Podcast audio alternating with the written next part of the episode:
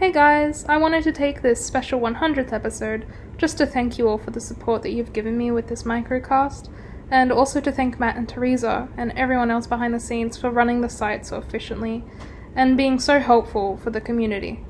I think 2020 will be a great year for YKYZ and microcasting, and I'm really excited to meet all the new microcasters that come along.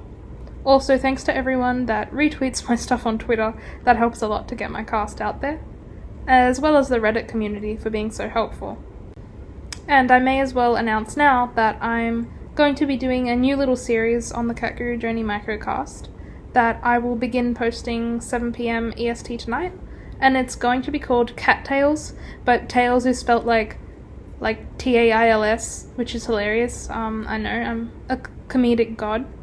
Basically, it's going to be a little segment where I interview people to share their most interesting cat stories.